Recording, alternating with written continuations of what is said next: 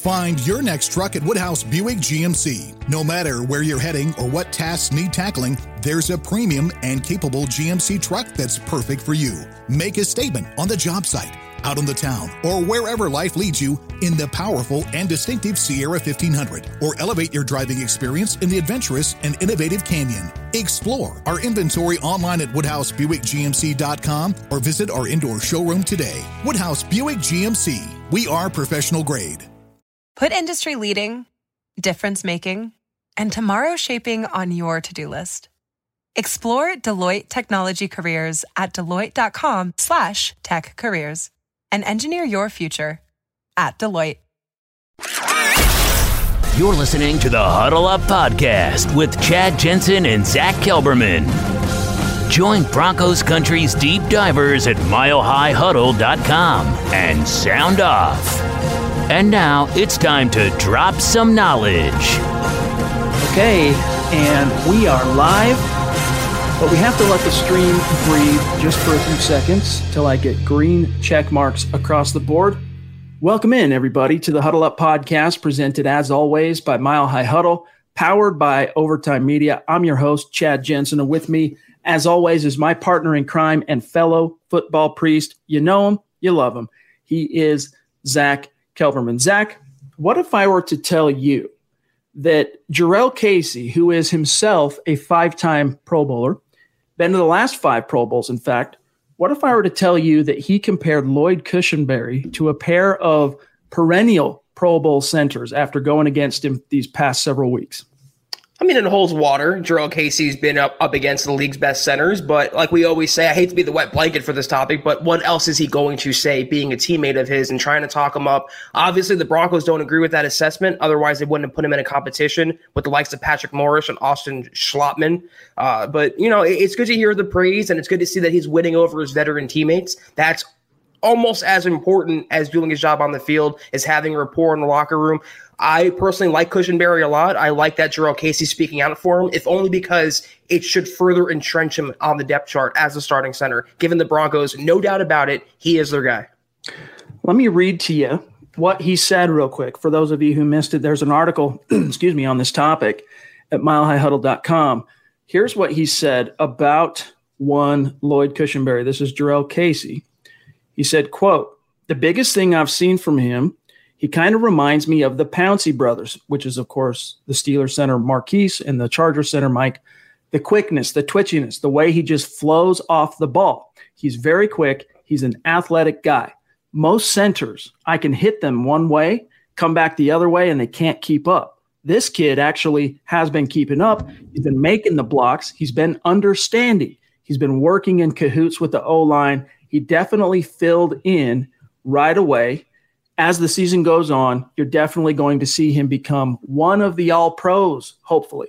The kid, he's ready to go also, close quote. So, like you, I, I do have to concur that on one hand, you do have to kind of take it with a grain of salt because, you know, it's it's a teammate being asked about another teammate. What's he going to say? The guy owes me 15 bucks. He's a POS. Of course not. Right. They're gonna they're gonna speak um, positively 99 times out of 100 but what I like about this is he didn't just say, you know, he's really quick, you know, he's athletic and all that stuff about he's getting to the next level and stuff like that. He actually compared him to two specific players and then said that he thinks he's going to he's got some all pro in his future. Now, I think that's going a little a little far out there, but if he's saying it, you know, I'm, I'm going to take it with a couple of grains of salt instead of just one. That's a good way to put it. Uh, it's not like he made some generic platitude or some generic praise about Cushenberry. He specifically compared him to two centers who he thinks his skill set is reminiscent of. And that holds, again, it holds water considering Jurrell Casey is one of the best defensive linemen in the NFL and has been for quite a while. Chad, you like Cushenberry. I like Cushenberry. The majority of Broncos country likes Cushenberry. It just further reinforces the notion that he is your starting center, and the Broncos just wasted time, uh, you know, wasting those reps with other people. The good news, though, on that front is that basically for the last week and change, Cushenberry has received 90 plus percent of the first team reps. So even though Fangio isn't quite ready to officially christen this kid the starter, because the Broncos, of, of course, they're not required by league mandate to release their first depth chart till Saturday, same day the cut down deadline. So he's not going to do that quite yet. But obviously, you know, you, you read between the lines. And when it comes to coach speak, it's not always, Zach, what they say. You watch what they do and how the rotation works on the field. Yeah, and you know what? At the end of the day, Cushenberry is with the ones right now. He's the starting center. So it, it started off rocky. We didn't like how they were handling. We still don't like how they're handling Demar Dotson. But as long as on September 14th, week one against the Titans, Cushenberry is your starting center. And no matter how they got to that destination, that's the most important um, result. While we're on this topic, though, I also want to get your thoughts. And then, of course, tonight is the Mile High mailbag because we are your football priests. Each and every week, we're here to give you the absolution and answers to your burning Broncos questions. So get your questions, any super chats you have, get them in the stream, and we're going to get to those tonight, uh, as well as talk a little bit about how we expect this 53 man roster to shape up. But Zach, there's just two more quick quotes I want to get your take on yeah. from Jurrell Casey that I thought were worthy of our analysis. And the first is we mentioned on this podcast, I want to say it was Monday, that defensive line coach Bill Kollar, when asked about Dre'Mont Jones, basically said, you know, he's looking real good. Which, you know, coming from a, a drill sergeant like D line coach who doesn't give out advice very easily, it was noteworthy. Well, here's what Casey said about Jones, how he's looked in camp so far. Quote, he's looking nice out there. He's fluid. He understands how to play the game. His reaction time is unbelievable. He reminds me of my younger self when I could move twitchy like that. He's got, I think he's going to definitely take his game to another level. Working together and just having him out there, being able to work side by side with him has definitely been a joy. Close quote.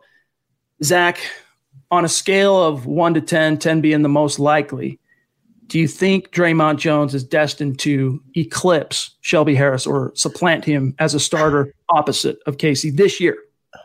You know what? It's such a loaded question, Chad. There's so many factors in play with that. I'm going to stop short of saying destined. I'm going to say he has a really good chance to surpass Shelby Harris as the starting uh, defensive lineman on that defense. And you know what? He really came on last year, Dre'Mont Jones. I wasn't the biggest fan of his selection, but the second half of the season, he was making play after play, and it pops on film. And Shelby Harris, it just seemed like he lost some of that momentum after last season. He found nothing on the open market. He had to settle for a prove it contract with Denver. It almost felt like he was like, okay, I can't find anybody else. I'll just I'll go back to my the old team, whatever, I'll, for another year. And the momentum to me, based on what Saying and Dre'Mont Jones's tape, I just think he has a higher ceiling in this defense than Shelby Harris. Huge Shelby Harris fan, but Dre'Mont Jones just has a different skill set, and I think he's more of a favorite of the coaching staff because Fangio handpicked him. He didn't handpick Shelby Harris. This is true. It's going to be fun to see how this particular battle shakes out. Now, one more here, Zach, and then we'll move on to uh, the topics of tonight's show, get to the mailbag, get to the stream. Here's what Casey said, and this is good insight to kind of give us a feel for how the depth on the defensive line is shaping up. What it's been like working with rookie third rounder McTelvin Agim, what he's seen from him. Quote, it's awesome. I think with a little more experience, he's definitely going to be ready to go.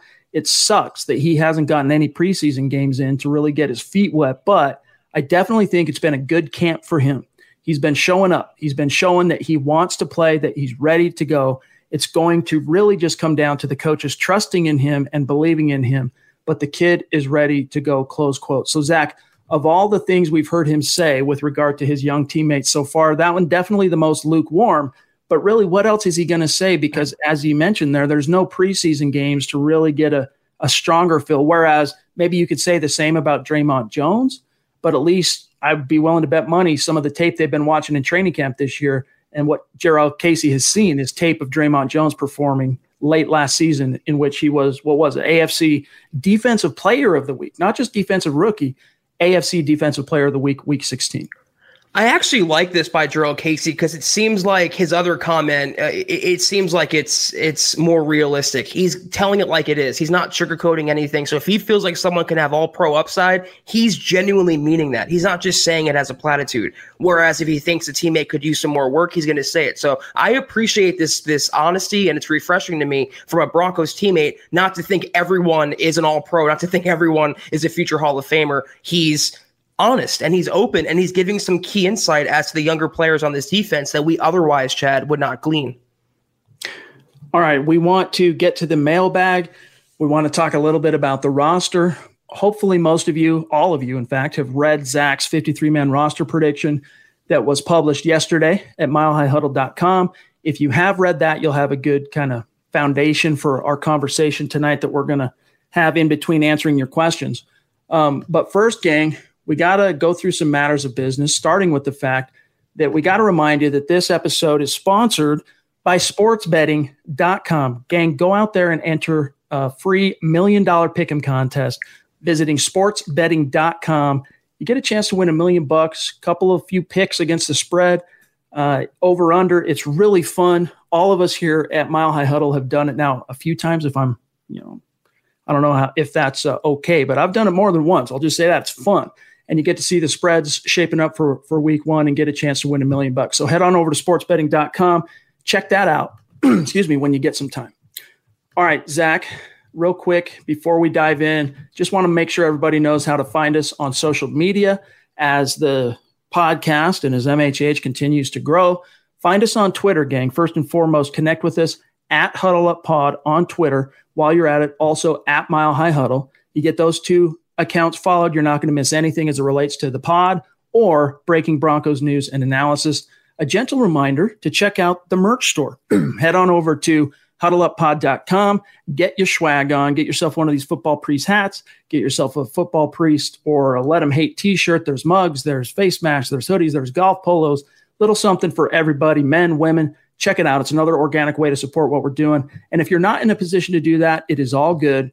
These three things each and every one of you can do, and you guys have no idea how much it helps us. Subscribe, like, and share if you really love us. If you love what we're doing for you, share this thing out there. Help us organically continue to grow and reach new like minded Broncos fans just like you. And then, Zach, one last thing shout out to our Facebook supporters. You know, we love you. It's been growing that group, and we appreciate each and every one of you. And let's see, uh, I'm sure we'll see a few of them in the chat stream here this is the Overtime Podcast Network. Find your next truck at Woodhouse Buick GMC. No matter where you're heading or what tasks need tackling, there's a premium and capable GMC truck that's perfect for you. Make a statement on the job site out on the town, or wherever life leads you in the powerful and distinctive Sierra 1500, or elevate your driving experience in the adventurous and innovative Canyon. Explore our inventory online at WoodhouseBuickGMC.com or visit our indoor showroom today. Woodhouse Buick GMC. We are professional grade. Introducing the Planet Fitness Guide to getting that post workout glow. Step one What's your why? More epic energy? Better sleep? Blow off steam? Step two Join Planet Fitness for $1 down, $10 a month, cancel anytime, and get moving. Go cardio crazy in our clean and spacious clubs, or get down with some dumbbells and strength equipment. Step three Bask in that post workout glow. Join Planet Fitness today for $1 down, $10 a month, cancel anytime. Deal ends Friday, October 14th. It's glow time. See club for details tonight. All right, Zach, um, Amber, one of them. Much love to you, Amber. Appreciate your support. John, what's our first? Uh, who, who got in there first on the super chat?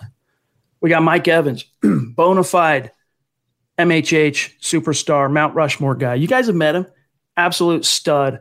Appreciate you, Mike. Thank you, Mike. my friend. Yeah. Are the Broncos married to Jeff Driskel? Not trying to panic, but should we explore options? Zach, I think the Broncos would be remiss to not explore options. However, they're on Ooh. the hook for two and a half million bucks. So it's just enough. It's not completely prohibitive of moving on if you know a really good opportunity arose.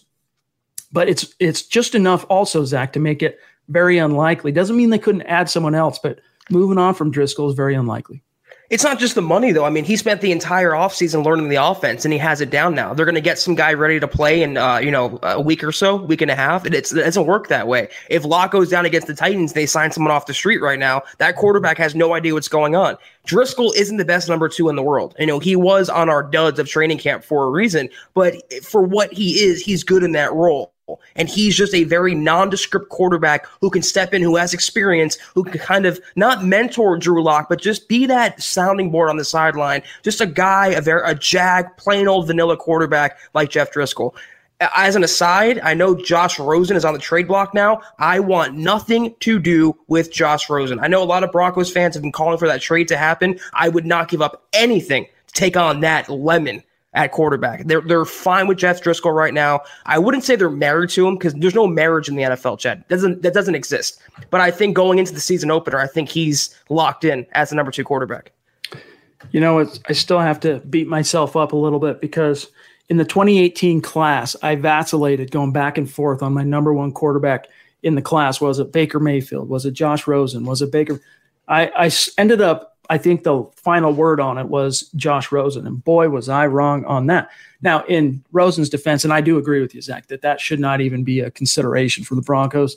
But in his defense, he has had one of the most uniquely just botched yes first couple of years as a as a pro that I think I've ever seen in the history of a first round drafted quarterback. So, you know, he hasn't it hasn't been a traditional, I would say, fair start to his career. But nevertheless, Zach, even though it's only been two years, he's already damaged goods. Like right. at least Jeff George, who went number one overall all those years ago, you know, he got many years as a starter, um, bounced around quite a bit. At least he produced. He never lived up to his number one overall billing, but at least he produced some some games, some wins, some stats.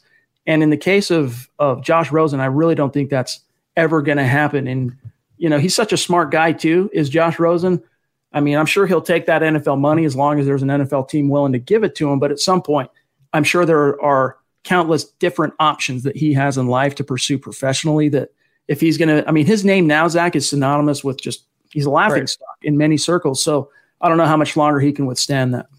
Yeah, I mean, if you guys thought Paxton Lynch didn't have between the years, Josh Rosen at this point, he is so psychologically damaged and and, and done, and just uh, he was sacked in Arizona, then he was traded to Miami, and they, they didn't want him, and he was just left to rot on the sideline, given no development, no coaching, uh, made no progression in his own uh, physical skill set. I just want nothing to do with the guy. I mean, he is just no upside to him at all. Mentally, like you said, Chad. I mean, you talk about David Carr when they drafted him and he got beat up behind that Texans line, 70 something sacks. It has the same psychological impact. For a quarterback, the mental aspect of the game is almost or as more important than arm strength or physical talent. It's the same reason that Paxton Lynch busted. And if you didn't like Paxton, you wouldn't like Josh Rosen.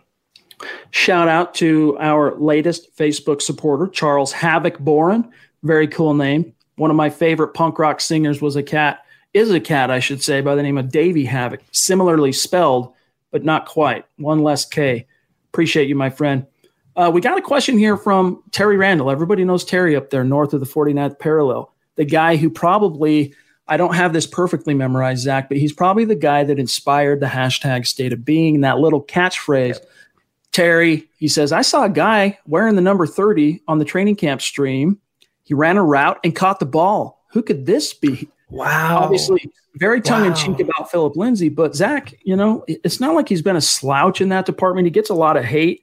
That wrist injury really affected his ability to catch the ball, A, and B, to develop as a receiver out of the backfield. He made it a focus this past offseason, clearly jumped in with both feet. The early returns are pretty obvious. I mean, he's, I don't think that's going to be something that coaches are going to think twice about when they ask him, you know, when they call a play that requires the running back to either catch the pass, screen, run a route, whatever it might be, I really don't think they're going to have second thoughts. You mean a grown man with working hands can catch a football, Chad? I am Indeed. literally shocked right now. And this is something we've been saying the entire offseason. He might not be a Marshall Faulk back there in the backfield, but Phillip Lindsay is a very adept playmaker. And when you're a playmaker, you make plays in every single facet of the game catching and running for Phillip Lindsay. This is why part of the reason it wasn't just uh, the Melvin Gordon's contract. They didn't need him that much because Lindsay can catch passes. There are plays which shows him juking people out in space, making tough catches. He had one last year from Joe Flacco. He had to adjust in midair to get the pass and then put the moves on a guy for a 20, 25 yard gain. That's what Lindsay can do. And he's shown that this summer. And that's exactly why he is the 1A to Gordon's 1B. You know, the first big play Phillip Lindsay made, arguably as a Bronco, week one, 2018, as a rookie, he scored that touchdown against the Seattle Seahawks. That was reception, and it was a long one. It was inside the 50, but he showed early that that's an area with in which he can produce. But I think this last seven, eight months, he's really been able to fine tune it and get even better. Um, but, you know, again, not to say there have been imperfections. That wrist injury really set him back. There were some bad drops last year. I think because he made it a focus, nothing but uh, net, as they say in the basketball world. I think he's going to impress some people. Duke Boynton, bona fide superstar, legendary MHH community member. Much love to you, my friend. Appreciate you. your support. He says the Broncos are going 19 and 0. Drew Lock is passing for 5,500 yards, 54 touchdowns, no picks, zero interceptions. Lindsay is going to run for 2,008 yards and 13 touchdowns. I love my orange colored glasses. Hashtag until proven otherwise. Yeah, that's like, um, I mean, Madden mode, right? Or you're controlling everything. And but yeah, love the optimism, and that's something I think we've heard maybe Terry say as well about 19 and 0 until proven otherwise. You know, it's it's very unlikely. Closest any team's ever gotten to 19 and 0 was the New England uh, New England Patriots back in what was it the 07 team I want to say right that went uh, 18 and 1 lost in the Super Bowl. But hey, optimism, it's good, and the team could use it. It's all part of the juju right now that builds toward letting them hate. You know, the let them hate hashtag. That's right. And I like how specific that number was for the rushing yards 2008. It wasn't just 2000, it was 2008. I like the additional uh, couple scampers for Lindsay there. You know what? I'm not going to say 19 0 is going to happen, but, you know, the Broncos being a 10, 11, 12 win team is certainly within the realm of possibility. And regardless of the record, they're going to have a very good season this year and be very fun to watch. So it's something we can all agree on. If I'm not mistaken, 2008 is a direct reference to Terrell Davis his 2,000 yard season. I might be off by one or two yards. I could be misreading that. But uh, all right, let's see here. John, do we have Dennis available if you got him? Or actually, let me see. Yeah, Dennis. Appreciate you, Dennis, on Super Chat. Thank you. Much love to you, my friend. He says, so if Cushenberry starts, will the Broncos keep both Patrick Morris and Austin Schlottmann? If not, which one will they keep? And Zach, I think that's as good as any segue to turn toward the 53 man roster a little bit here as we also do the mailbag in the chat stream here. And let's just take a look really quick at your roster as it stands. You have both Patrick Morris and Austin Schlottmann making the roster with Cushenberry penciled in as the starter. I would concur with this, although if they do end up moving on from one, it's going to be Morris as opposed to Schlottmann because I think Schlottmann has proven that he's got more guard center versatility. You know, you can go back and forth. I'm not confident 100% Morris could do that, but you've got Garrett Bolles, Dalton Risner, Lloyd Cushenberry, Graham Glasgow, DeMar Dotson, Elijah Wilkinson, Pat Morris, Schlottmann, and here is, in my opinion, the dark horse that I loved to see, Calvin Anderson, who I think, you know, he's still raw and he's very improving when it comes to the NFL. But I have been impressed by this kid this yeah. summer. He's given me some hope that there is a developmental tackle option currently on this roster besides, you know, Garrett Bolles, DeMar Dotson. Elijah Wilkinson ain't it. Right, or Jake Rogers, and I, I just I do like Calvin Anderson a lot. I think Mike Munchak is working his magic with him. Not saying he's an instant replacement or starting caliber, but just a nice guy to have on the roster. And the more offensive linemen, the better. Chad, give me all the offensive linemen for this team right now with all these different question marks. Um, I would take Morris over Schlottmann, though. I just think he's a, he's been with Mike Munchak, uh, dating back to Pittsburgh. Now they've had some history there. I just think he has a better skill set in terms of guard. You know, they have Wilkinson who can play guard. He's a natural guard guard. They have some other guys like Risner who can play guard, obviously, both sides. He can play center. A lot of position flexibility on this offensive line, but I wasn't going to go light. I wasn't going to take eight or seven linemen. I want the more, the merrier. So I went with nine there. This is the Overtime Podcast Network. Although here at Mile High Huddle, we know that Broncos country is not a geographic location, but rather a state of being. For those located in the state of Colorado, there's $1 million up for grabs in the sportsbetting.com Pro Football Pick'em contest. What's amazing about sportsbetting.com's Pick'em is that it's absolutely free to play. I can vouch for this because just a few minutes ago I hopped on sportsbetting.com and entered the contest, made my picks, and it was not only easy, it was fun. All you have to do is make 16 picks against the spread and 16 over under picks in the NFL's week 1 slate of games. If you get all your picks correct, you'll walk away with $1 million. Winner, winner, chicken dinner. And here's the kicker sportsbetting.com is guaranteeing a $10,000 prize pool to the top five finishers, with the first runner up getting five grand. Not a bad consolation prize. It's free, easy, fun, and you could walk away with big bucks if you get all your picks correct. Enter the $1 million contest at sportsbetting.com slash pick'em dash football. That's sportsbetting.com slash pick'em dash football. Did you know that Gerber Life Guaranteed Life Insurance provides valuable whole life insurance protection to help cover your final expenses? It's true, and it can help with expenses such as medical bills, burial costs, and unpaid debts. It helps protect your family from the financial burden of your final expenses. If you're between 50 and 80 years old or 50 to 75 in New York, your coverage is guaranteed with this policy regardless of your health history. There are no medical exams to complete or lengthy health questionnaires to fill out. Simply text INSURE to 30555, and premiums don't increase over time.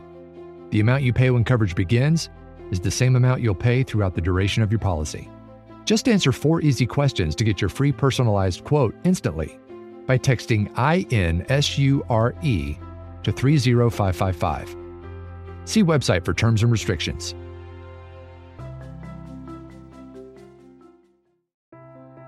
Honey, Jane just told me how much she paid for Bob's funeral. I was shocked. Don't worry, Susan. We have protection through Gerber Life Guaranteed Life Insurance, which helps with our final expenses. When did you do that? I don't remember taking a medical exam.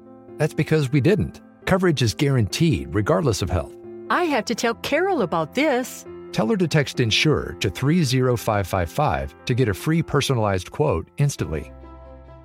Glenn Hauser, stud, absolute animal. We saw him last night on the show. It was great getting a chance to chit chat with Glenn and uh, yes. learn some of the anecdotes from some of the coolest items he has in his awesome Broncos collection there.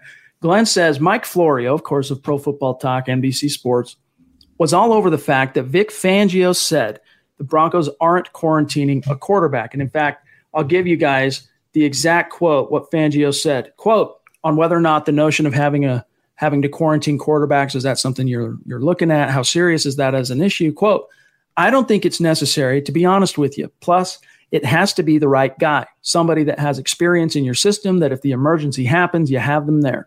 I don't think our quarterbacks have been meeting together. He kind of cut himself off. Our quarterbacks have been meeting together all camp. They're socially distanced like they should be. I think most teams are doing that. There hasn't been an issue so far, knock on wood, close quote. So, Zach, Florio might be wringing his hands, doing his kind of blue check mark, for lack of a better term, you know, CV virtue signal here. I don't see any reason for it. In fact, just like Phillip Lindsay talked about yesterday, which he was great in his media availability because, on one hand, and he should, he leveled with everybody on how seriously everyone still needs to take the bug. It still needs to be something everybody takes seriously. But at the same time, he was much more optimistic in based on what they'd seen through training camp, not only with the Broncos, but teams across the league, that they're going to be able to get through this and the season's going to be able to go off without a hitch. So I don't know why, excuse me, he might be getting Florio, that is, getting after Vic. He says, Do you think it would be a poor decision by the team now to isolate a QB, or would they be fine? What's your take? Well, first of all, I loved what Lindsay said. They asked him, what would it mean? In, in, other words, I'm paraphrasing, what would it mean if someone went out and caught CV? He goes, You don't give a damn about me. You don't care about our team.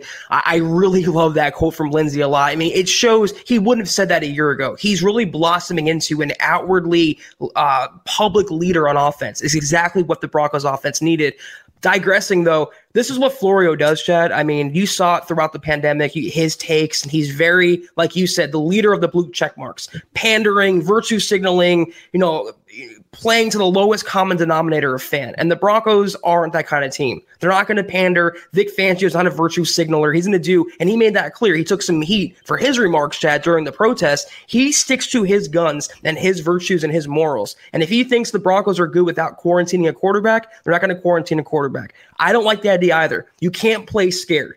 Everyone signed up for this this season. They had testing, they had waivers. They've all know the stakes for this year. And Phillip Lindsay said it best. And that's kind of what I think is the heartbeat of the locker room right now, the prevailing thought. let's all be one. Let's all be together. Let's not be selfish. Let's stay as a team and we'll be okay. We're not going to get sick. We're not going to ruin our season. And if they just follow that logic, like most NFL teams are right now, there's no need for these extra quarterback quarantine lists or anything like that. It, it's Florio being Florio, and that's he becomes more of a joke by the day, Chad. Another thing Florio said today, and we'll get back to the to the mailbag and back to the roster. In fact, our next question comes from Terry that is specific to the roster. But another thing Florio brought up today, and this I'm glad he said this because I wasn't aware of this. So as everybody knows, the practice squad this year has is grown from 10 guys to 16 and six of those guys can be vested veterans guys that no longer have any practice squad eligibility left on the on the old resume. Well those six veterans they don't have to be put on waivers. So you can literally go from let's say you want to cut demarcus walker just as an example and you don't want to well he might actually as someone that has practice squad availability he might have to go through waivers. I'm not sure on that distinction, but let's say someone else who's more of a veteran that um, not Tim Patrick wouldn't be an example. It would never happen. But as an example, let's say that it was somebody like Bryce Callahan, who's got six years, he's in his sixth year, no more practice squad eligibility. The Broncos like him on the practice squad, but they don't see a place for him on the 53 out of the gates. They can put him, sign him right to the practice squad, and he doesn't have to pass through waivers. And Zach, that's very freeing but at the same time, the one thing to keep in mind, and of course, Bryce Callahan is making this roster all day long. I just had a brain fart on someone else I could use as an example. But um, one thing that that doesn't bring up, though, is the fact that as soon as a player finds out he's getting cut and moved to the practice squad where he's going to take less money than he would if he was on the 53, if a team calls him and offers him a deal, he's gone. He's, he can sign. So, on one hand, it is a little bit. Um, you know, it's nice to hear that, but it'll be interesting to see how teams and players exploit that in 28, uh, 20, 2018. I almost said 2020. I, I don't know how many vested veteran. I mean, you couldn't even think of one, Chad, and I really can't either. How many vested veterans would even be eligible? I feel like most of the practice squad players for the Broncos would be rookies or first or second year players. I really don't see a veteran on the roster. I was going to say Jake Butt, but he he he wouldn't be a vested veteran. I don't um, think so he hasn't played enough games. He's been on, on mm-hmm. IR every year. So I don't think it's even to come to that. They'll probably use those spots to fill it up with players that they want to hold on to, but I really can't think of a vested veteran that would meet that criteria. You know, maybe a Todd Davis, but he's not about to get cut. Maybe a Mark Barron. He's not about to get cut either. So anyway, Terry jumping in again on Super Chat this time. Thank you, Terry. Thank you. How much roster movement besides the cut down do you see happening Saturday? Hashtag football priest, hashtag state of being, hashtag MHHUN. So the one thing everyone needs to keep in mind, Zach, is the, the cuts are going to come.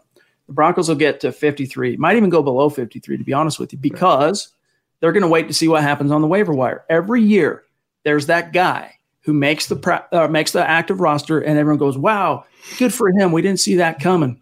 24 hours later, wait to claim someone else off the off the practice or off the waiver wire. So I, there's going to be some movement at this stage. It's just difficult to even come close to projecting that. Just kind of look at the weak points on the roster, and I think Eric Trickle did a good job kind of highlighting those spots. Offensive tackle, we've talked about that a lot on this show. Cornerback, a lot on this show. A couple other spots, so we'll see. You said it best. I mean, sometimes they can go to 52, 51 players. You might see some, uh, you know, outward signings or out of house free agents come and visit the Broncos or sign with the Broncos. But for the most part, they're getting their own roster down to 52 or 53. They might leave one spot open. If you guys think back to 2017, they made all these cuts, including TJ Ward. And at the end of the night that night, they signed Brock, Brock Osweiler to you know so they brought him into the building. There was some movement there. That was more of the exception than the rule. I think you'll see some movement after saturday sunday monday going into game prep week. It might not be a lot of you know signings if you're looking for a player to come into the building. They're going to get their own roster down first and then explore what they want to do from there. But maybe on sunday or monday uh, they'll, they'll bring someone in the building. Uh, super chat and a joke here from the wizard, the Wizzy and the Hizzy Mundungus. Appreciate you, my friend. You coming at Ja'Wuan James once again. He says, Sometimes I feel bad for James. He can't the even do eyebrow. the rock's eyebrow. For what it's worth, I can't do the rock's eyebrow. I can lift one or I can lift both, but I can't lift one. Zach, can you? I'm trying to do it, but not with the hat on. I feel like I'm just like having a stroke right now. I, I have to like twist my face a little yeah. bit to kind of make it happen. There's only one rock. Indeed. Appreciate you, Mundungus. All right, Zach. So, uh, and William, appreciate the kind words. Shout out to our Facebook community. Thank we you, love William. our Facebook supporters and we love the Facebook community. Appreciate that, William. Um, all right, real quick here. I want to come back. we will grab this question from David Crespin next here.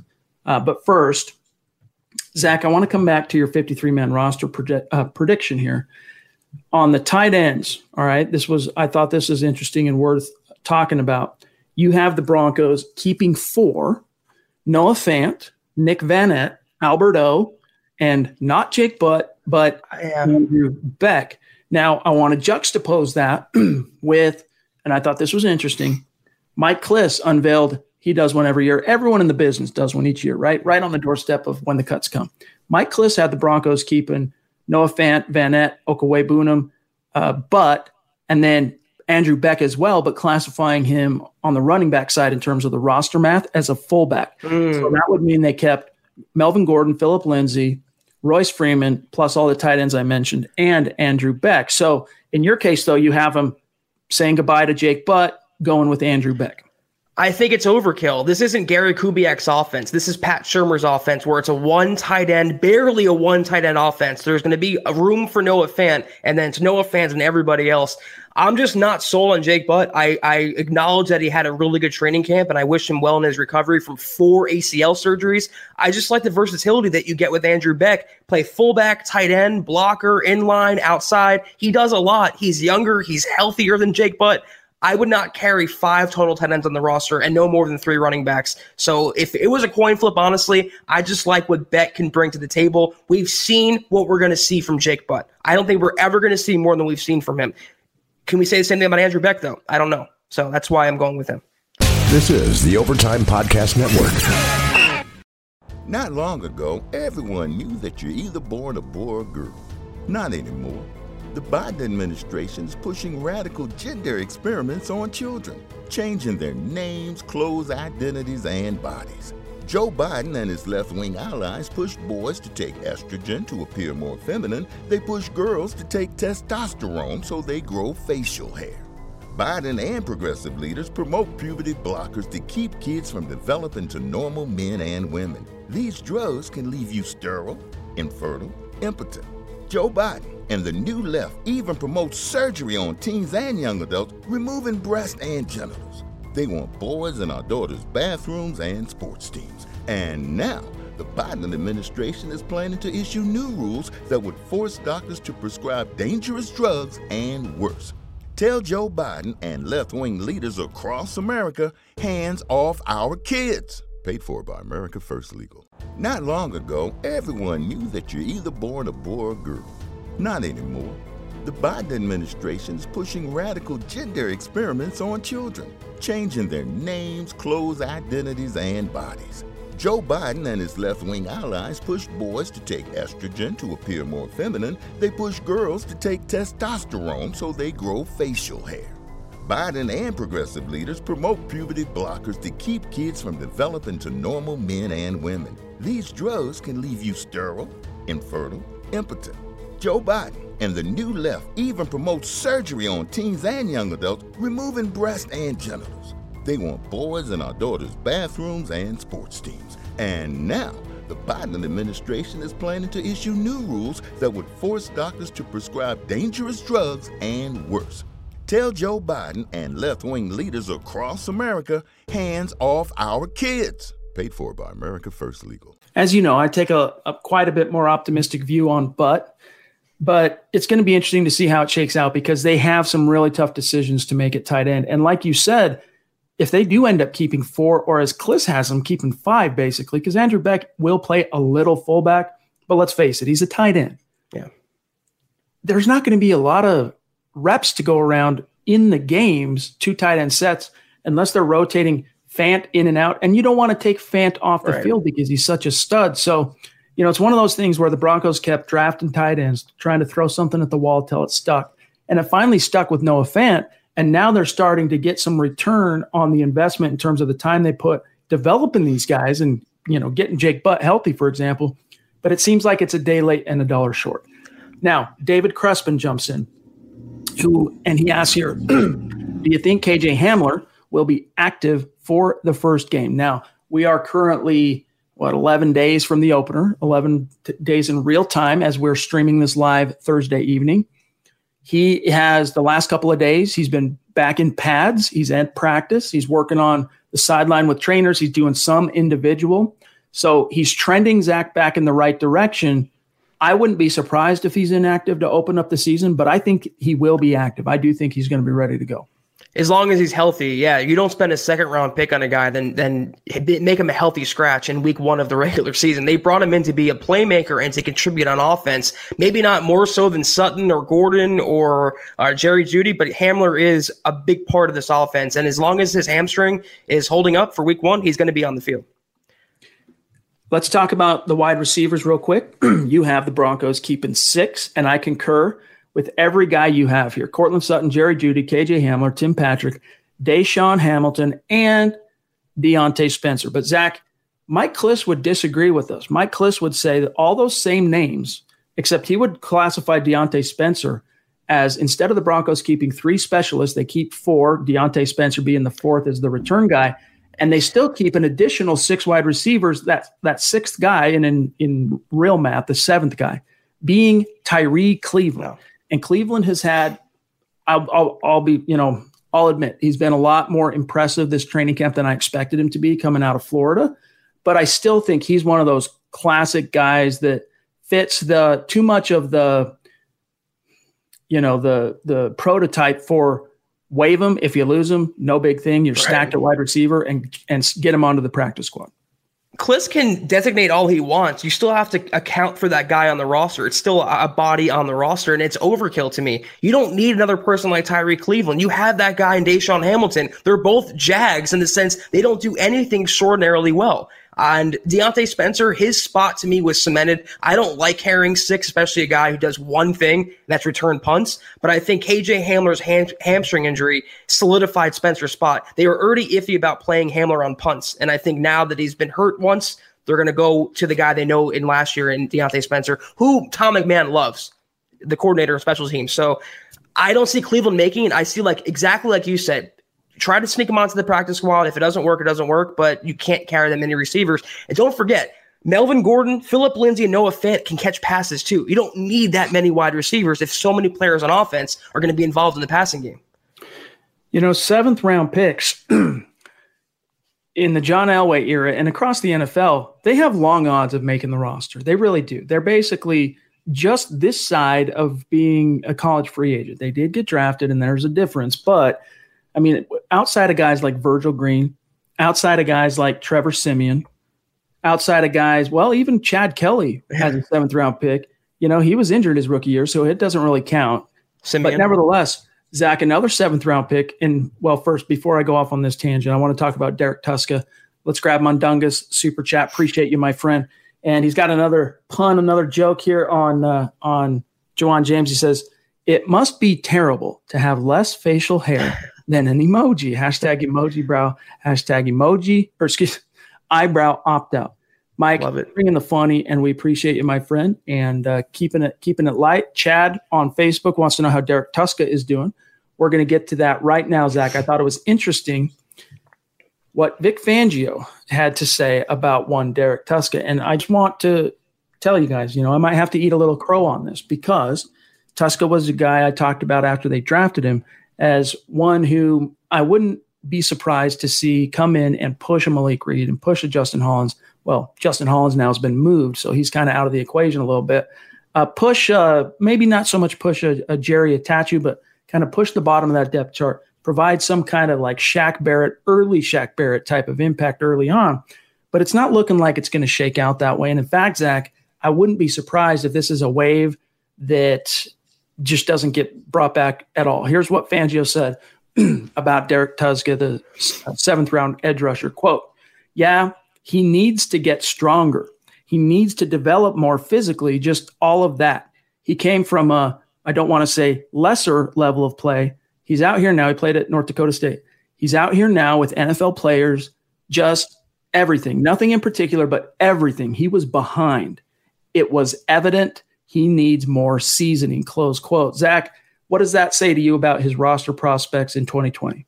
The translation is enjoy a redshirt year because that's what he's going to get this season in Denver if he even stays in Denver. Like you said, Chad, it might be you know they waive him and he might be not brought back to Denver. He might be a practice squad guy. He might be buried on IR for the year. But it seems like he's not going to make the 53. He needs a year at least in an NFL conditioning program. He was one guy, Chad, among the Broncos rookie class who was really hurt and negatively impacted by having no offseason. What Vic Fangio said was you would have been more, you would have benefited more from having practices, being able to be in the weight room from April on, being able to be on the field from early on. And that's one guy who suffered, and it's unfortunate, but it's part of the business. He was always a tweener prospect, and I thought when they draft or they picked up both of them, Tuszka and Justin Strnad, one of those guys will make the roster. One of those guys will be a contributor, but not both. It was supposed to be Strnad. He was hurt. You know, Tuszka needs another year, and at least Fangio was honest, Chad. At least we're not going to keep a guy for the sake of keeping him. He needs at least another year to marinate, and whatever happens then, they'll re-explore that uh, when they cross that bridge.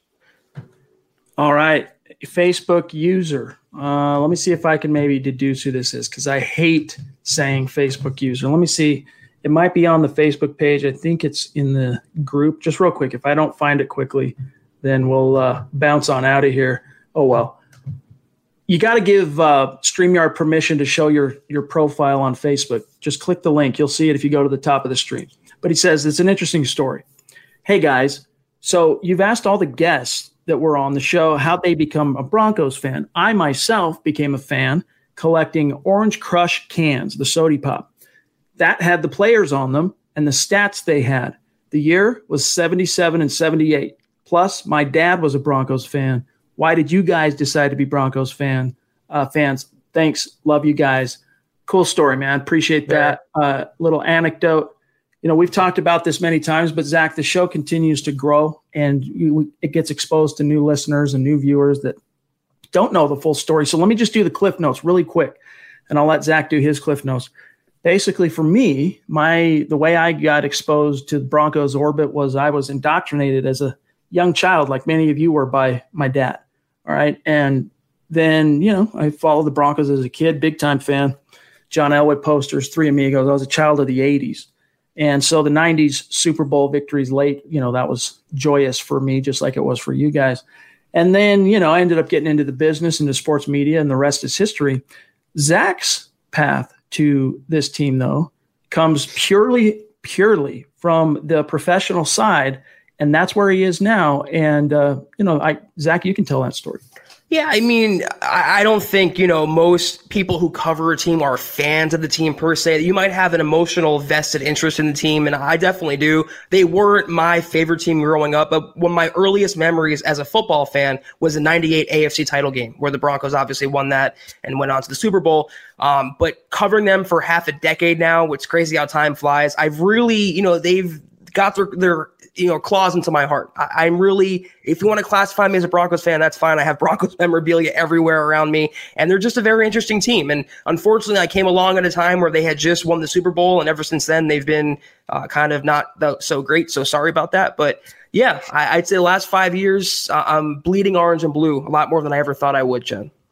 It's one of those things where, you know, for first of all, when you begin to cover a team, you can't help but become a fan a little bit. You just do. Right. I mean, it doesn't matter where you come from uh, and what team you're covering. You end up having emotional investments in the team because your entire day grinds around that team. And so, you know, you kind of go with the ups and downs. You still try to keep an objective lens on it.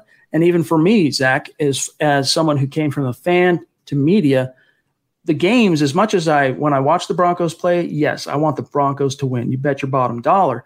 But it's not like it was back in the day where, man, my I could feel my adrenaline up, like I was so invested. If they lost, ruined my day, ruined my week. If they won, it was you know great week. All that stuff is way in the past. Um, but we still are very passionate about the Denver Broncos, as you guys can yes. tell, bringing you this content every day. Now we got a question here from one of our Facebook supporters. Albert Knoppers, also a super chat superstar, hops on over to, to YouTube to support us there as well. Appreciate you, Albert, and your wife. He says, Is there any news on the tackle from Utah? Speaking specifically, of course, to Darrin Paulo, whom the Broncos claimed off waivers earlier this week. Zach, I haven't heard anything. I, I really haven't. No. And even if I had heard that he'd been dominating in training camp on third team, look, he's got one he's got one week to make an impression on this coaching staff. I think the best case scenario for him, Zach, is practice squad. Yes, at, at, most. I mean, I think he was a camp body coming in. Obviously, he's from the Broncos' backyard. They have some familiarity with him. They liked him enough to give him a contract, but coming into this kind of offseason so late in the process doesn't give you great roster odds. At best, that's a practice squad guy, and you never know though. I mean, as long the more guys in the building, the more opportunity that one of them is going to pan out. It increases the odds they're going to find one diamond in the rough in terms of having a backup caliber lineman. So I haven't heard anything, and uh, I think no news is bad news, though. Not long ago, everyone knew that you're either born a boy or a girl. Not anymore. The Biden administration is pushing radical gender experiments on children, changing their names, clothes, identities, and bodies. Joe Biden and his left wing allies pushed boys to take estrogen to appear more feminine. They push girls to take testosterone so they grow facial hair. Biden and progressive leaders promote puberty blockers to keep kids from developing to normal men and women. These drugs can leave you sterile, infertile, impotent. Joe Biden and the new left even promote surgery on teens and young adults, removing breasts and genitals. They want boys in our daughters' bathrooms and sports teams. And now, the Biden administration is planning to issue new rules that would force doctors to prescribe dangerous drugs and worse Tell Joe Biden and left wing leaders across America hands off our kids. Paid for by America First Legal. Not long ago, everyone knew that you're either born a boy or girl. Not anymore. The Biden administration is pushing radical gender experiments on children, changing their names, clothes, identities, and bodies. Joe Biden and his left wing allies push boys to take estrogen to appear more feminine. They push girls to take testosterone so they grow facial hair. Biden and progressive leaders promote puberty blockers to keep kids from developing to normal men and women. These drugs can leave you sterile, infertile, impotent. Joe Biden and the new left even promote surgery on teens and young adults, removing breast and genitals. They want boys in our daughters' bathrooms and sports teams. And now, the Biden administration is planning to issue new rules that would force doctors to prescribe dangerous drugs and worse. Tell Joe Biden and left wing leaders across America hands off our kids. Paid for by America First Legal. For Paulo at this point. Christian jumping in on Super Chat. Appreciate you, my friend. Thank you. He says, I just heard that Vaughn compared Drew Lock to Post Malone. I guess Lock's got to get out there and get a face tattoo. Yeah, you know, a bunch of them. two of those bad boys. Yeah, that's pretty funny. I mean, they're both great entertainers and they have a lot of charisma, and I, I can see the comparison. But I think Lock is a better quarterback than Post Malone as a rapper. If that makes sense.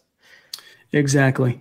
Exactly. Although I'll say this, as a guy that comes from the rock side of things, Zach's a, Zach is a rap and a hip hop guy, and I'm yeah. I'm a rock guy, punk rock guy, and but Nirvana was a band that was a punk rock band, and then the media Christendom grunge, like it was this new thing, when really it was just kind of dirty rock. It was punk rock.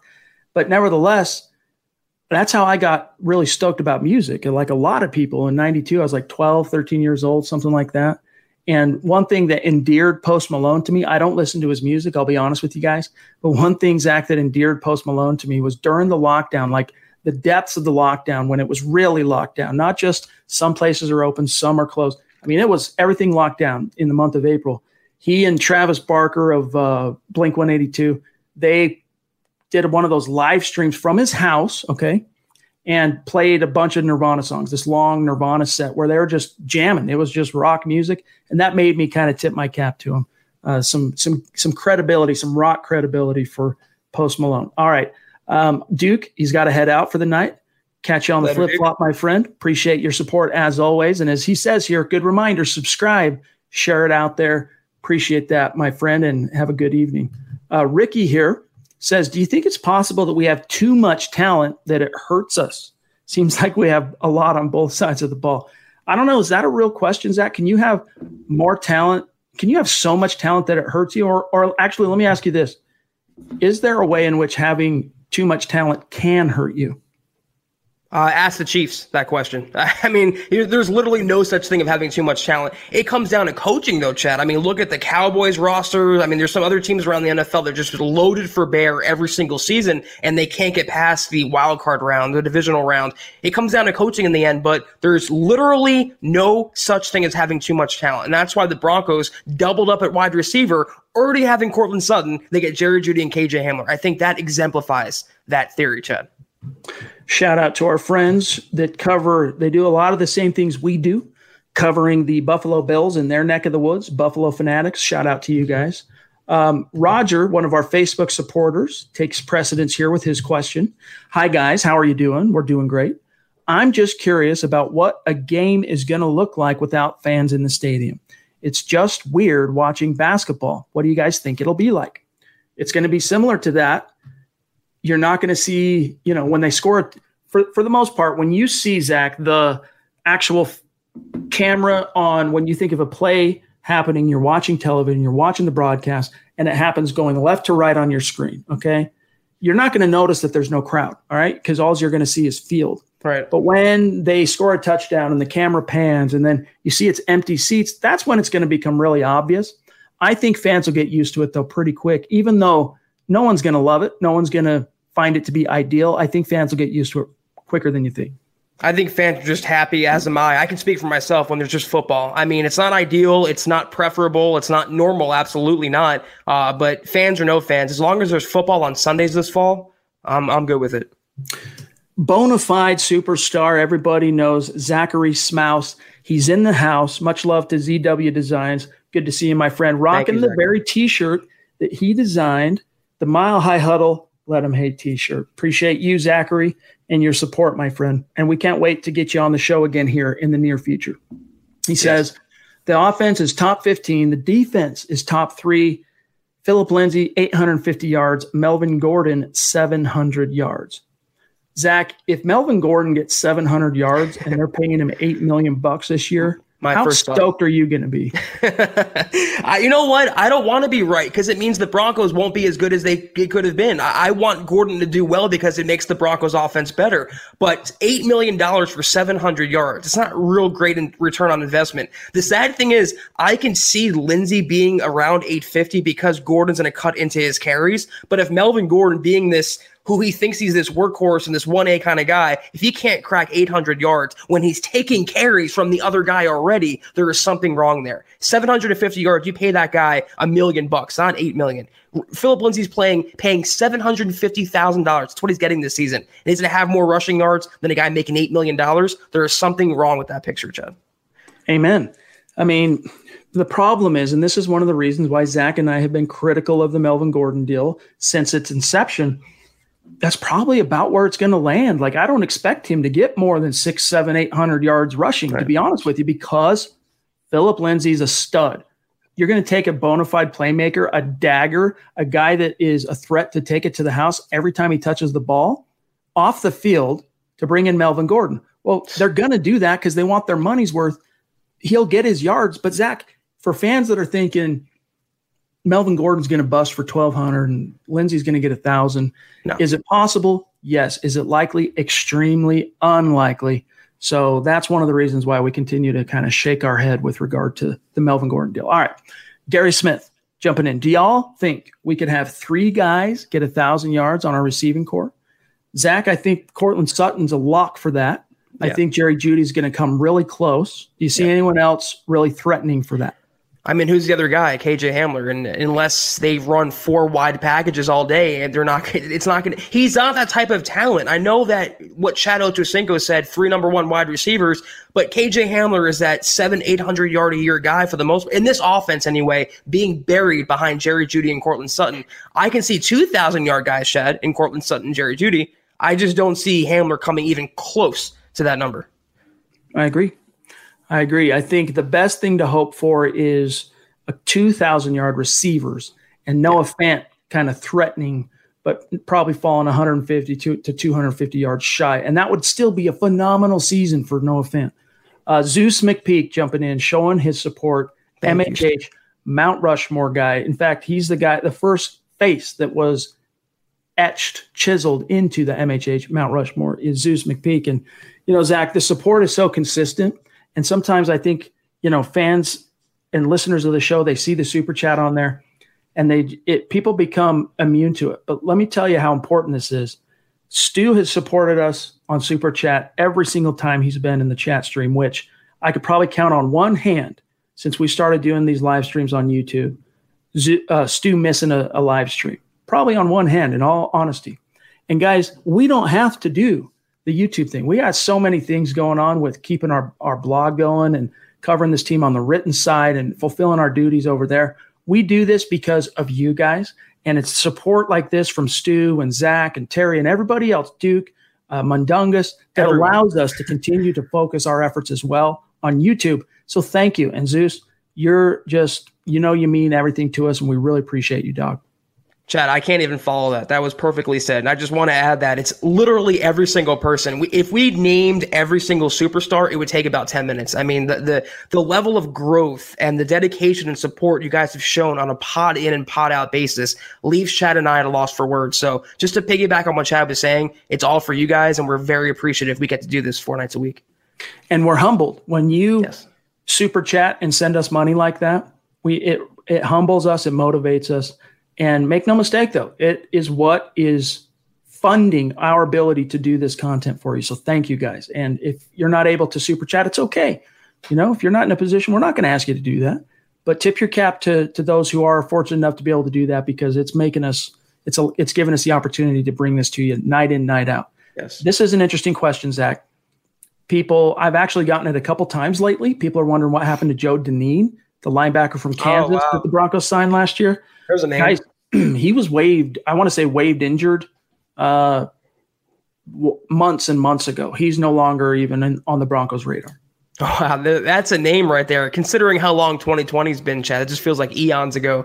he, he had that like Josey Jewell, Sternad type hype where Broncos fans thought he was going to be like the next, you know, great inside linebacker. Never turned out. It just goes to show how hard it is to find a really, really good inside linebacker. They're, they're very, very rare. Yep. And in his uh, defense, he did get hurt, and that led to the Broncos just saying, "Look, you ran out of sand in the hourglass to make an impression and catch you on the flip flop." I don't even know where he is now. Uh, Jeff C jumping in, another one of our consistent superstars. Thank you, Jeff. Appreciate you, Jeff. Zach, phone Fangio.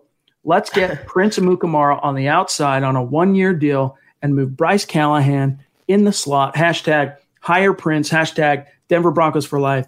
Hashtag Denver Standard and hashtag LFG. LFG. What's the LFG? Let's blank. Oh, let's go. go. Let's go. Yeah. Thank you. See, I need Zach for this. Next time I, I, I steal my kid's phone to see what they're up to, and I get these acronyms that I don't understand. Just hit me up. I'm calling Zach, dude. Like, oh, dude, here's what it means. Um, appreciate you, Jeff. And yeah, I mean, I think it was Luke Patterson. Yes, it was yesterday uh, evening had a great article at milehighhuddle.com right after Isaac Yiadom got dealt away. Very opportunistic uh, by Luke to get that out there because, you know, there's the outside chance that, hey, with one extra spot, maybe they make an outside addition. But Zach, it's just not trending that way. Prince Amukamara, for whatever reason, that's a ship that sailed for Vic Fangio. And yeah. we'll, we might not ever know the real reason why. And this has a lot to do, at least anyway, with why Yiadom was dealt Essang Bassey has been balling out. And thank you, Leroy, for being in the stream with us, my friend. Will he be the next Chris Harris Jr.? I love your optimism, but that is statistically, from an odds perspective, Zach, so minimal. But hey, you got to love the, the optimism. Chris Harris Jr. is a one of a kind. But considering the luck the Broncos have had with their undrafted free agents, I, I, literally would not be surprised. Maybe not as good as Chris Harris Jr., who was arguably the premier slot cornerback of this generation. But if they can be anywhere close, Bassey to Chris Harris Jr. level, that level, the Broncos got a steal, and that's why I think they dealt Isaac Yiadom because they like Bassey a lot. Yep. Ron Dub, speaking of the superstars that keep us going and keeping the lights on here at MHH YouTube, appreciate you, Ron. Thank you. Always brings the good questions. He says, Hey guys, which player on offense will have the most red zone touchdowns this season? Also, which player in the secondary will be the beneficiary of the most picks? Great question. That's a really, really good one, especially the red zone one. I got two. You go first. I mean, Sutton's the easiest choice there because he's the number one wide receiver, big body, big uh, catch radius. But Noah Fant, I, I mean, this is a guy who's coming into his own. Drew Lock and him had that chemistry down, down the seam in the red zone between the 20s. I think he's going to lock onto Fant a lot. I would see Noah Fant having like eight touchdowns, but only like 500, 600 yards. He's going to be that big in the red zone. And Courtland Sutton as well. I think those are the two obvious choices, Chad. I don't disagree, but one thing I'll say to piggyback on that is, and it's not a bold prediction but I think it's in the red zone is where you're going to see the Broncos' utilization of Alberto the most. Hmm. You're going to, I think, I think he'll. They're going to try and use that basketball frame and that playmaking ability inside the 20s, here and there. When you do see Alberto, my bet will be when it's all said and done, and we can chart his plays and look at the advanced analytics. The majority of them will come in red zone packages. Now, as far as most interceptions, I'm sticking with. Actually, you know what? I'm saying AJ Bouye just because of how prolific he's already been in that department. And we know his career high back in 2017 when he made the Pro Bowl was six. Justin Simmons is the next obvious choice there, but I'm probably going to roll with Bouye just because I do sense a resurgent season yes. for him in 2020. A thousand percent agree, Chad. Yeah, I see him maybe not six interceptions, but maybe like three or four. I, this is a guy who was taking the ball away from receivers in training camp. He was out muscling Courtland Sutton. He's returned to that. I'm not going to say all pro form, but definitely the old Jaguars boy and not the new Jaguars boy like what we saw last year. And I think a lot of teams aren't that familiar with him. They don't believe he's that much better. So you might see opposing quarterbacks target him in coverage. And if you target him, and if he's the old Bouye, he's going to make you pay. Simmons is the easy choice, but Bouye is just a natural playmaker. Interceptions just magnetized to his hands, Chad. Uh, Darian P about Todd Davis posting on Twitter that he'll be ready for week one. Have we seen him? He has been working back into action. He's not participating yet in team, so he's not participating in 11 on 11 but he is working some in individual with trainers on the sideline. So I don't see any. I know the Broncos have it written in Sharpie that he's going to be back in time for week one. He's posting about it on Twitter. I don't think there's any reason to doubt that at this stage. The question is, Zach, if there were a setback, who starts next to Alexander Johnson? Would it be the new transplant Mark Barron or would it be Josey Jewell, you think? You know what? It, it's easy for a Broncos fan to say Mark Barron, considering he was the latest addition, but he has no time to learn the playbook. And I think Fangio, being a, an NFL lifer, he's aware that Mark Barron is not a prototypical inside linebacker. I think it would be Josey Jewell to start out next to AJ Johnson and to work in Barron and pass covered situations, third down situations. Mark Barron is not a three down linebacker. He's not really even a linebacker, but against the run, he doesn't offer much. He's more of a pass coverage kind of guy. So I think in base and early downs, you see Josey Jewell and then Mark Barron on passing downs and third down situations. But I will say again, I have never been happier to see Todd Davis healthier right now. It, it just yeah. it, he has to be on the field for the Broncos this year because the more Barron plays, the worse the Broncos defense will be. And one of the things too, Zach, that I think bears mentioning is the reason why Davis and Johnson at times just looked so janky in coverage. You got to remember the Broncos cornerbacks were crap last year. Even Chris Harris Jr. had literally his worst year as a pro, and they had no depth. It was just a who's who of young guys trying to figure out their way uh, through the NFL. And I think this time around, because you're going to have Bouye, you're going to have stability there. You're going to have stability with Bryce Callahan. And when it goes into sub packages and he kicks inside, that next guy that takes the field, whether it ends up being – De'Vante Bosby, or if the Broncos are thinking about keeping Callahan on the boundary and bringing in Essang Bassey, which I think is unlikely, I still think their plan for sub packages De'Vante Bosby outside, Callahan inside, and then Bouye. But nevertheless, I think you're going to see that take a lot of pressure off these these linebackers, and they're not going to look so fish out of water when it comes to coverage. And the pass rush too. I mean, having yeah. Chubb back and being Von being Von, if they can get to the quarterback, it would mitigate them having to hold up in pass coverage. So the defense being better overall will help the inside linebackers.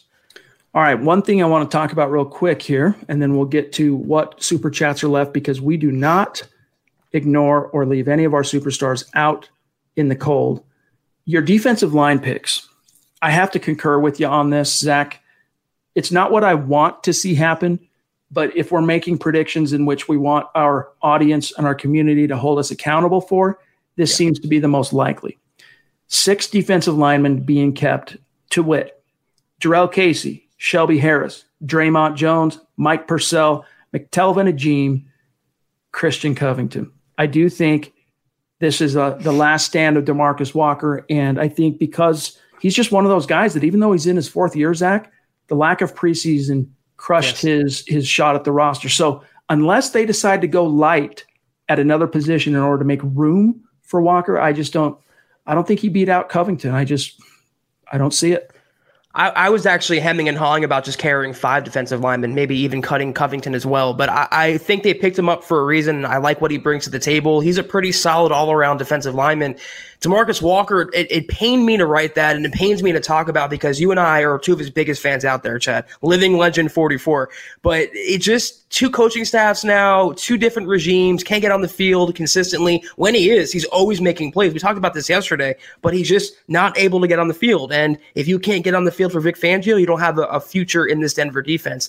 And like you said, if it was me and my bias and thinking with my heart, I would have predicted Walker on the roster, but I'm thinking with my brain and keeping it realistic. And I have to just be honest and objective with the Broncos. I still think there are plenty of solid football reasons to keep Walker for his contract year and let him play out his full four year rookie deal. I just don't I just don't think the Broncos are thinking that way. So, uh, all right, one last thing I wanted to bring up about your 53 is You've got on the cornerback side, of course, you've got Bassey making it with Isaac Yiadom getting dealt, Davontae Harris, Michael Ojemudia, De'Vante Bosby. Based on the, the developments of the last two days, nothing particularly surprising about that, with the exception of Duke Dawson. I think you're right. He's a goner. I don't think yeah. he makes this roster this time around, but he could be one of those guys, one of those veterans, you know. He might actually have some practice squad eligibility. We'll see. But he's a guy I could see them trying to sneak onto the practice squad but he might garner interest elsewhere because of that second round pedigree.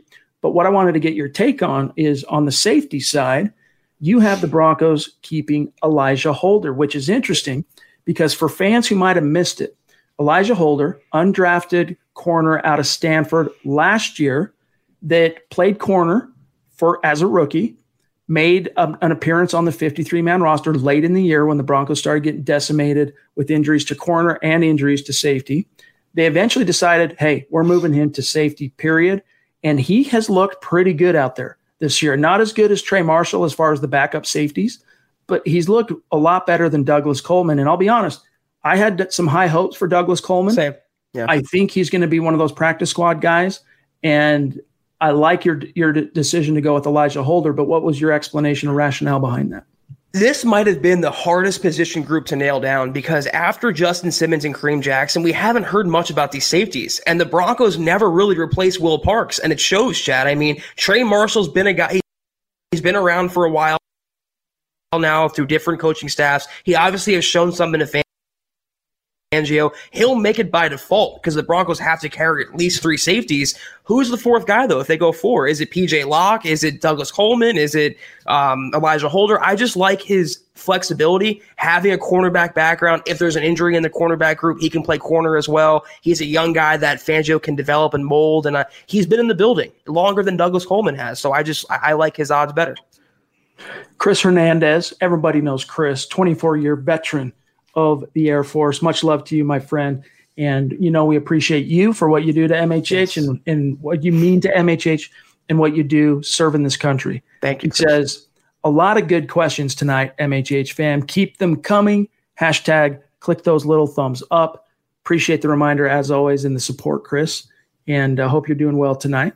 Quick question here. Oh, sorry yeah, let's keep it here. Buck the Buck the Fuffs. Man, that's that's tongue tie. I could almost say something I shouldn't say on these airwaves. Buck the Fuffs, 55. That's my dog's name, my new dog, Buck. What about appreciate the super chat? And by the way, Zach, not a name obviously that we recognize right. on super chat. So welcome, welcome. Sir. Thank you. Appreciate you. What about McTelvin Agim? I loved the pick. Tons of talent. Do you guys think he will get meaningful playing time this year? Define meaningful. I think literally was going to say that. I do think he's going to get used here and there as a rotational interior pass rusher. I'm still wondering what they're going to do when you need to spell Mike Purcell because he's a guy that, you know, because he's a hefty dude at nose tackle. Typically, they play 50% snaps somewhere around there. And there's a good reason for it that doesn't have to do with conditioning. Sub packages are so common now that a lot of times they take that big nose out and they bring in another three tech or five tech, excuse me, type guy, a guy who's a little bit, he's still big, defensive line, 300 pounds, but can move a little bit more. Who's going to be that nose tackle behind Purcell if and when he needs spelled or if he you know gets banged up? I think it's going to be McTelvin Agim. But then again, Zach, it could be Christian Covington, right. who both of us have making this 53. That's what I think as well. You might even see, you know, Jurrell Casey playing some nose tackle. He's a bigger body and he can definitely penetrate or stop the run. Uh, he's so good wide. in both. Right. Wide, good in both. Man. He's a big, big wall there in the middle of that defense. And uh, I, I, think it will be him or one of the guys. They can platoon. They can kind of, you know, make up for the differences if Purcell gets hurt or he needs to be uh, spelled. In terms of Agim, though, this is not a pick I think the Broncos made for 2020. I think they made this pick for 2021 and beyond when Shelby Harris might be gone. Jurrell Casey's getting up there. He's not a 10 year type contributor for the Broncos defense. He's kind of a, a guy who's holding the fort down now. Agim, like Chad said, define meaningful. I think he will definitely get some snaps. He will make the roster. He will see the field. Is he going to be 70% of snaps? I don't think so. 60? I don't think so. 50? I don't think so. Is he going to be a starter? I don't think so, barring an injury. He's going to be in the rotation, but just more of a bit player and contributor until next season, Chet. All right. As we close out tonight's Mile High mailbag, we got to go through in rapid fire the Mile High Huddle supporters. They have a we have a thread that we put in here for the mailbag for the supporters only on Facebook. Let's run through these really quick, Zach, rapid fire, and then we'll yep. say goodnight. Jerry Holland jumping in, as you guys can see here. He says, First game fun prediction, boys. How many touchdowns? Who reels those in? I think, Zach, probably, I want to say the spread's like 40, uh, for, no, uh, 46 points, is I think something like that. I think it's going to be like a 23 20 type of game. Yep. I'm guessing Courtland Sutton gets one, and I'm guessing, I'm guessing Phillip Lindsay gets one. What do you got? You're reading my mind tonight, Chad. I, I, do think it will go one of those two ways. Uh, in terms of the score, I think like like I said, 19-16, like two touchdowns and a bunch of field goals. It's going to be a sloppier game than I think most Broncos fans are thinking. But two touchdowns, I'm predicting the Broncos win 19-16. I think it'll be Sutton. And just to change it up a little bit, I'm going to say uh, Noah Fant. Two guys in the red zone for Drew Lock to catch a couple touchdowns. All right, I just made it a little bit bigger on our screen. Hopefully, you guys can see these questions that the fellas have here a little bit closer. Uh, Steve Griffith I'll follow Jerry's lead. How many sacks will Ryan Tannehill suffer? And who gets the first sack of the season? Zach, I'm saying Jurrell Casey, and I'm saying that they sack him four times. I was going to say four. I think Casey does have one, but I think Von is going to get the first sack. Though Casey's sack will be a, a sack fumble that the Broncos recover, and he's going to swing the game in Denver's favor. That's my bold take for Jurrell Casey in week one. Albert Knoppers, of course, great superstar and also Facebook supporter. Would a new strength and conditioning coach be a good thing now that the season is about to start? Yes.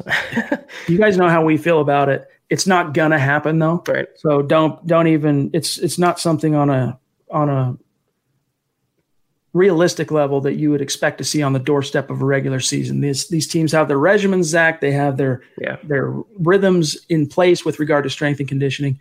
We might criticize Loren Landow, but the team seems to love him. So it is what it is.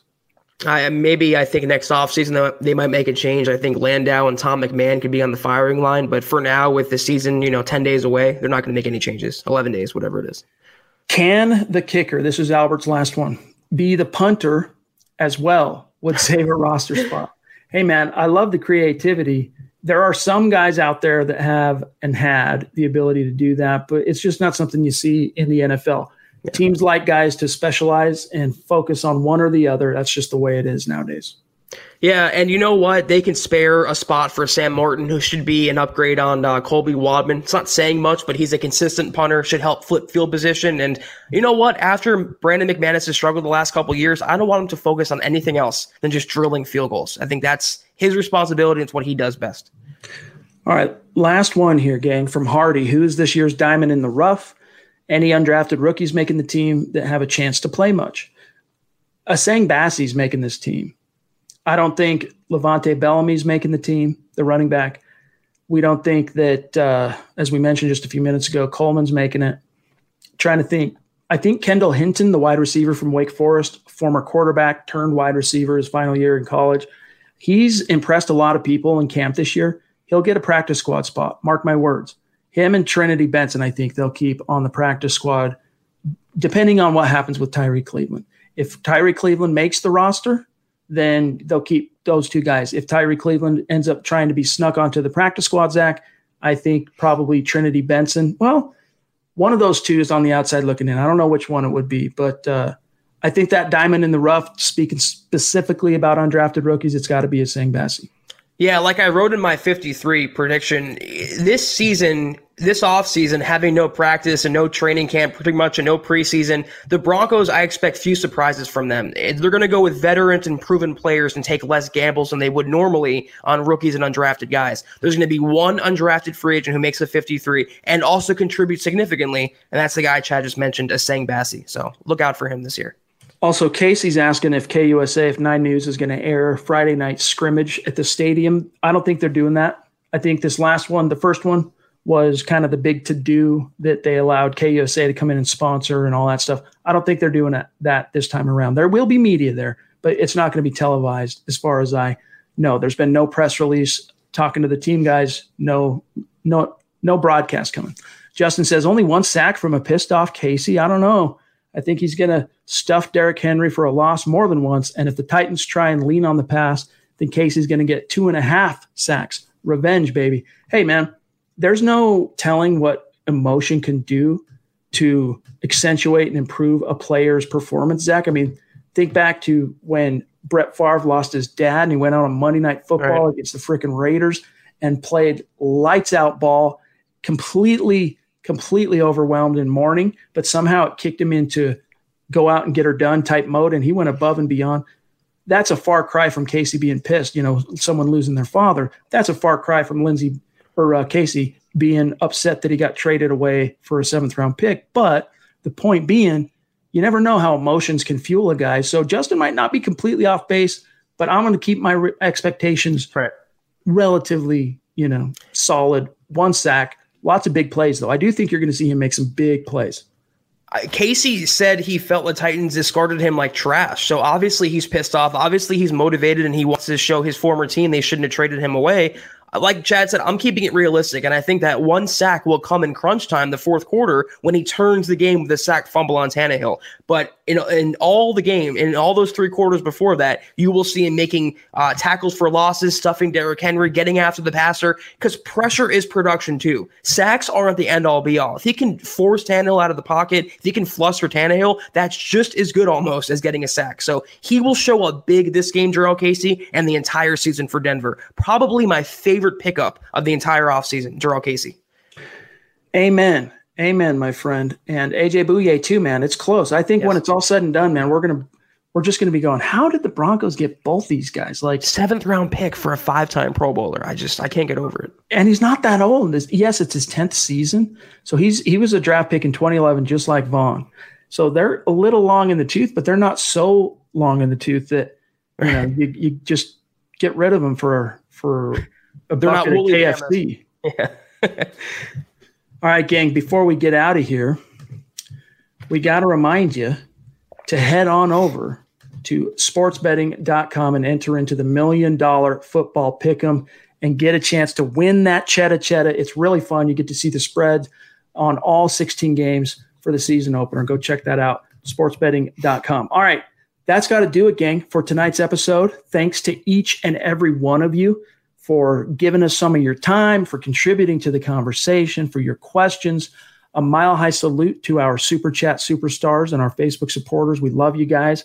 Hopefully, you you know how much we love you, and we talked quite a bit about that tonight. You're very meaningful to us, and it keeps us spinning here at MHH. So we got to get out of here, though. Make sure you're following the podcast on tw- uh, Twitter. It's crucial, gang. If you're on Twitter and you're not following the, the podcast account and you're watching these live streams every day, what the heck are you doing? Follow the account at Huddle Up Pod while you're at it at Mile High Huddle. And then whatever you do, make sure you're following my partner, Zach Kelberman, on Twitter at Kelberman NFL. You can find me at Chad and Jensen. And before I forget, you got to follow our producer, Buona Beast. On Twitter, he goes by at John K. John Cronenberg, that's his name, at John K. J O N K A Y M H H. Follow him there. Great follow. If you're a Broncos fan, trust me, you want to be following John K. He finds all kinds of cool stuff, and you're you're not going to want to miss that as a follower. But we're off tomorrow night. You're going to get a fresh episode of Dove Valley Deep Divers, followed by on Saturday, Mile High Insiders. We'll be back Sunday night, and we're going to have Christy on the show. Everybody knows Christy. I didn't see her in the chat stream tonight. She probably got things going on, but she's going to join us Sunday night. It's going to be a gas. We're going to kick off officially, Zach, game week. Hmm. Sunday begins game week. It's finally here, and we get to celebrate that. And in the meantime, we want you all to have a fun, safe Labor Day. Enjoy yourselves. You got anything special planned this weekend, Zach, besides work? roster cutdown day Saturday, so that's going to dominate my weekend and my time as always. But you know what? It's for the greater good. Give us stuff to talk about, and it makes football season that much closer. So I'm I'm always looking forward to that day because it means football is right around the corner. Amen. And if you're if you're traveling, a lot of us do. A lot of people head to the mountains, head to be the safe, beach. Head, be safe in your travels, and we will see you Sunday night. Meanwhile, if you want to participate in the Mile High Huddle um, Fantasy Football League this year, you're running out of time to give let us know and get us your email address. So either reach out to Zach, reach out to myself in a DM, or email us, milehighhuddle at gmail.com. Make it plain that you want to play. Make sure we have your email address, and we'll be unveiling over the weekend. When you hear from us on Sunday, we'll have a plan in place for the draft yes. and a whole nine yards. So if that's something you want to do, go against Zach, myself, the other MHH guys in fantasy football, and try and take out this dude who wrecked shop last year in the MHH Fantasy League. Make sure you reach out to us and get us your email address. All right, guys, we got to get out of here. For Zach Kelberman, I'm Chad Jensen. We'll see you on Sunday. Have a great labor. You've been listening to the Huddle Up Podcast. Join Broncos Country's deep divers at milehighhuddle.com to keep the conversation going.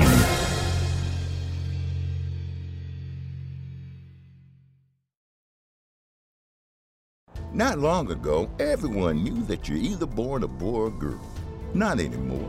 The Biden administration is pushing radical gender experiments on children, changing their names, clothes, identities, and bodies.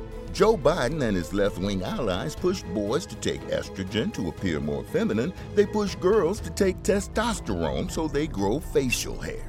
Biden and progressive leaders promote puberty blockers to keep kids from developing to normal men and women. These drugs can leave you sterile, infertile, impotent. Joe Biden and the new left even promotes surgery on teens and young adults, removing breast and genitals. They want boys in our daughters' bathrooms and sports teams. And now, the Biden administration is planning to issue new rules that would force doctors to prescribe dangerous drugs and worse. Tell Joe Biden and left wing leaders across America hands off our kids. Paid for by America First Legal. One, two. Brooklyn is everything. Home to icons, bar raisers, and startups who are just getting started. And for all who live here, home to great healthcare. New York Presbyterian Brooklyn Methodist Hospital, with doctors from Weill Cornell Medicine, a new center for community health, and endless empathy for everyone. Stay Brooklyn stay amazing.